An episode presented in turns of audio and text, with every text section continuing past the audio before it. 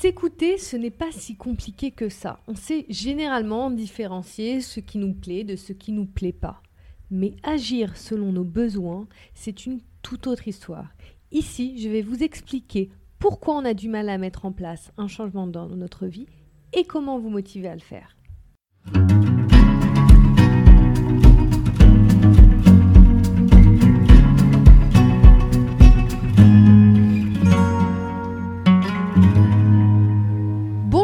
Je suis Eva Ledemé, spécialiste en gestion du stress et des émotions, et je vous partage ici mes conseils bien-être et de santé psychologique. Finalement, s'écouter, c'est simple. Personnellement, quand je n'ai vraiment pas envie de faire quelque chose, je ne le fais pas. Quels que soient les avantages que je pourrais y gagner à le faire, et j'en assume les conséquences. De même, si j'ai vraiment envie de le faire, je le fais quelles que soient les difficultés ou les inconforts, j'insiste vraiment là-dessus, que je dois endurer pour le faire. Et je prends la responsabilité de mes décisions. Personnellement, je pense que j'ai naturellement vite appris à m'écouter, même si parfois, peut-être que j'ai commencé un peu trop tôt, surtout en ce qui concerne mes choix de vie et ma direction professionnelle. Par contre, en ce qui concerne mes relations, je pense que j'aurais pu m'écouter un peu plus tôt. Maintenant, je vous demande, et vous Est-ce que vous arrivez à vous écouter? S'écouter, c'est savoir prendre la distance nécessaire pour examiner une situation.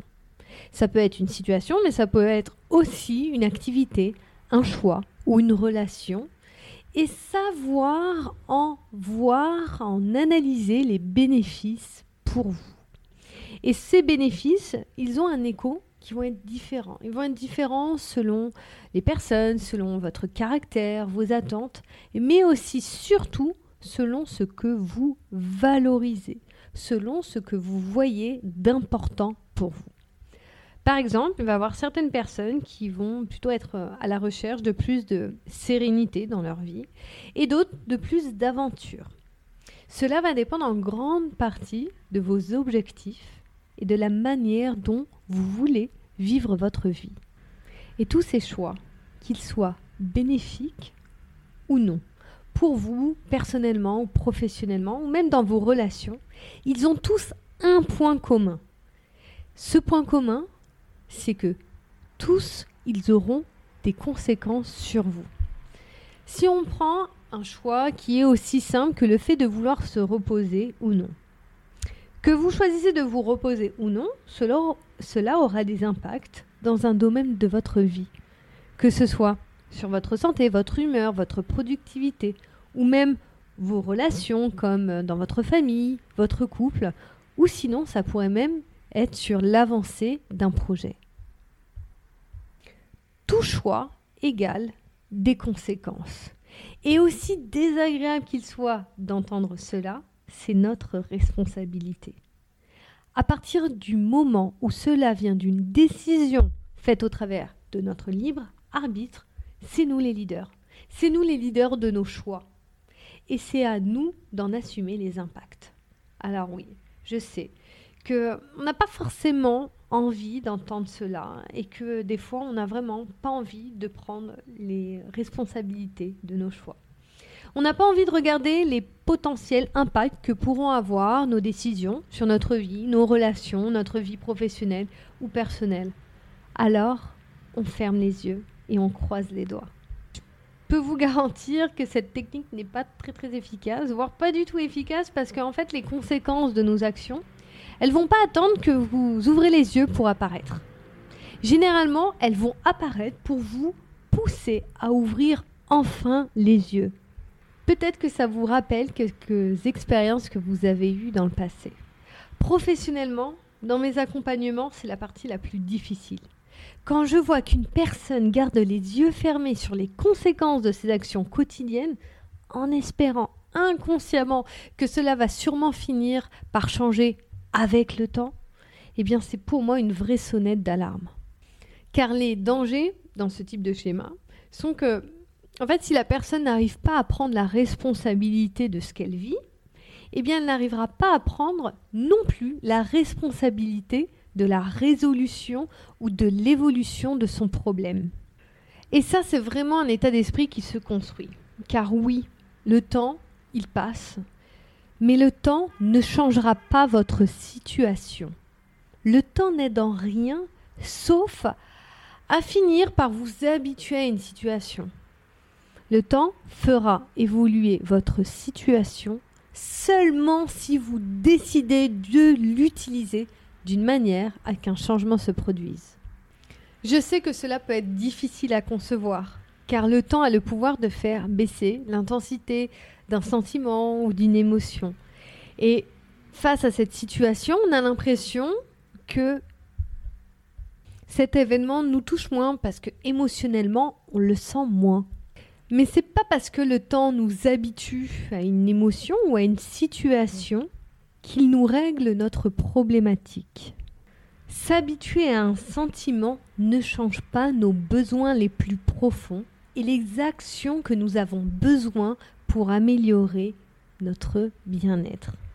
Et c'est dans cet état d'esprit que je vous propose d'utiliser le temps qu'il vous est donné. Comme les actions que vous allez entreprendre qui vous aideront à évoluer et à progresser personnellement. Comme le dit si bien l'auteur Agnès Ledig, le temps n'aide pas à oublier, mais à s'habituer, comme les yeux qui s'accoutument au noir. J'ai trouvé ça très joliment dit, même si cette phrase peut paraître un peu triste. Eh bien, pour moi, pourtant, cette phrase va nous pousser à nous rendre responsables, responsables de comment nous pouvons utiliser notre temps, au lieu de se laisser utiliser par le temps pour que nos difficultés se résoudent. Certes, cette manière de voir le temps n'a pas l'air de tout repos, mais elle respecte une réalité. Un processus de changement est long, fatigant et très challengeant. Cependant, durant ce chemin de progression personnelle, et vraiment je vous pousse à retenir cela, vous serez encouragé à vous écouter et à agir selon ce qui vous semble juste pour vous. Car ce que vous vivez émotionnellement ne sera pas simplement vu comme un sentiment de un sentiment passager, mais comme un indicateur sur vous-même. Un indicateur qui vous aidera à ajuster la direction de votre vie. Et cela est un outil extrêmement précieux qui vous aidera à vous rendre la responsabilité de votre bonheur. Et c'est aussi une sacrée liberté que vous allez vous offrir au travers de cela. Le temps ne guérit pas, mais vos choix et vos actions peuvent vous aider. Elles peuvent vous aider à vous guérir, à vous faire évoluer ou à améliorer votre vie, d'une manière bien plus concrète qu'en donnant la responsabilité au temps de le faire. Nous pouvons apprécier et chérir le temps, mais ce n'est pas quelque chose auquel nous pouvons nous accrocher ou qui nous est garanti. Le temps est l'un des plus beaux cadeaux que nous recevrons, mais c'est aussi un cadeau qui nous est rapidement repris, parfois petit à petit et d'autres fois plus vite. Nous ne pouvons pas avoir ou créer plus de temps, mais nous pouvons profiter davantage du temps que nous disposons. Rappelez-vous, cela restera toujours à vous ça restera à vous de vous écouter et d'agir. Absolument personne ne le fera à votre place. Car sans votre expérimentation, vous n'auriez pas une matière concrète qui vous aidera à vos apprentissages et à votre évolution. Vos expériences sont la matière qui vous permet de vous appuyer à concrétiser vos apprentissages. Ne laissez pas le temps vous habituer à ce qui ne vous rend pas heureux. S'il vous plaît, ouvrez les yeux le plus vite possible. Et prenez en main le temps. Le temps qu'il vous est précieusement donné pour construire, votre vie à la définition de ce qui vous rend heureux.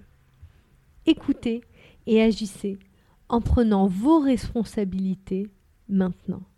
Merci à tous à nouveau d'avoir écouté ce podcast. J'ai vraiment pris plaisir à écrire cet article sur ce sujet que j'ai trouvé hyper inspirant. J'ai essayé aussi de mettre des, euh, des techniques que j'utilise moi-même en accompagnement. Et sinon, vous pouvez retrouver aussi cet article sur Instagram. J'ai fait pas mal d'infographies sur le sujet. Sinon, sur LinkedIn, Facebook, vous pouvez me retrouver partout sur les réseaux sociaux en tapant Eva Le Demé. N'hésitez pas à vous abonner à ma chaîne, ça me fait vraiment plaisir. La dernière fois que j'ai vu, vous étiez encore beaucoup à m'écouter. Ça me motive toujours plus à transformer mes articles en podcast. Et je vous dis à bientôt.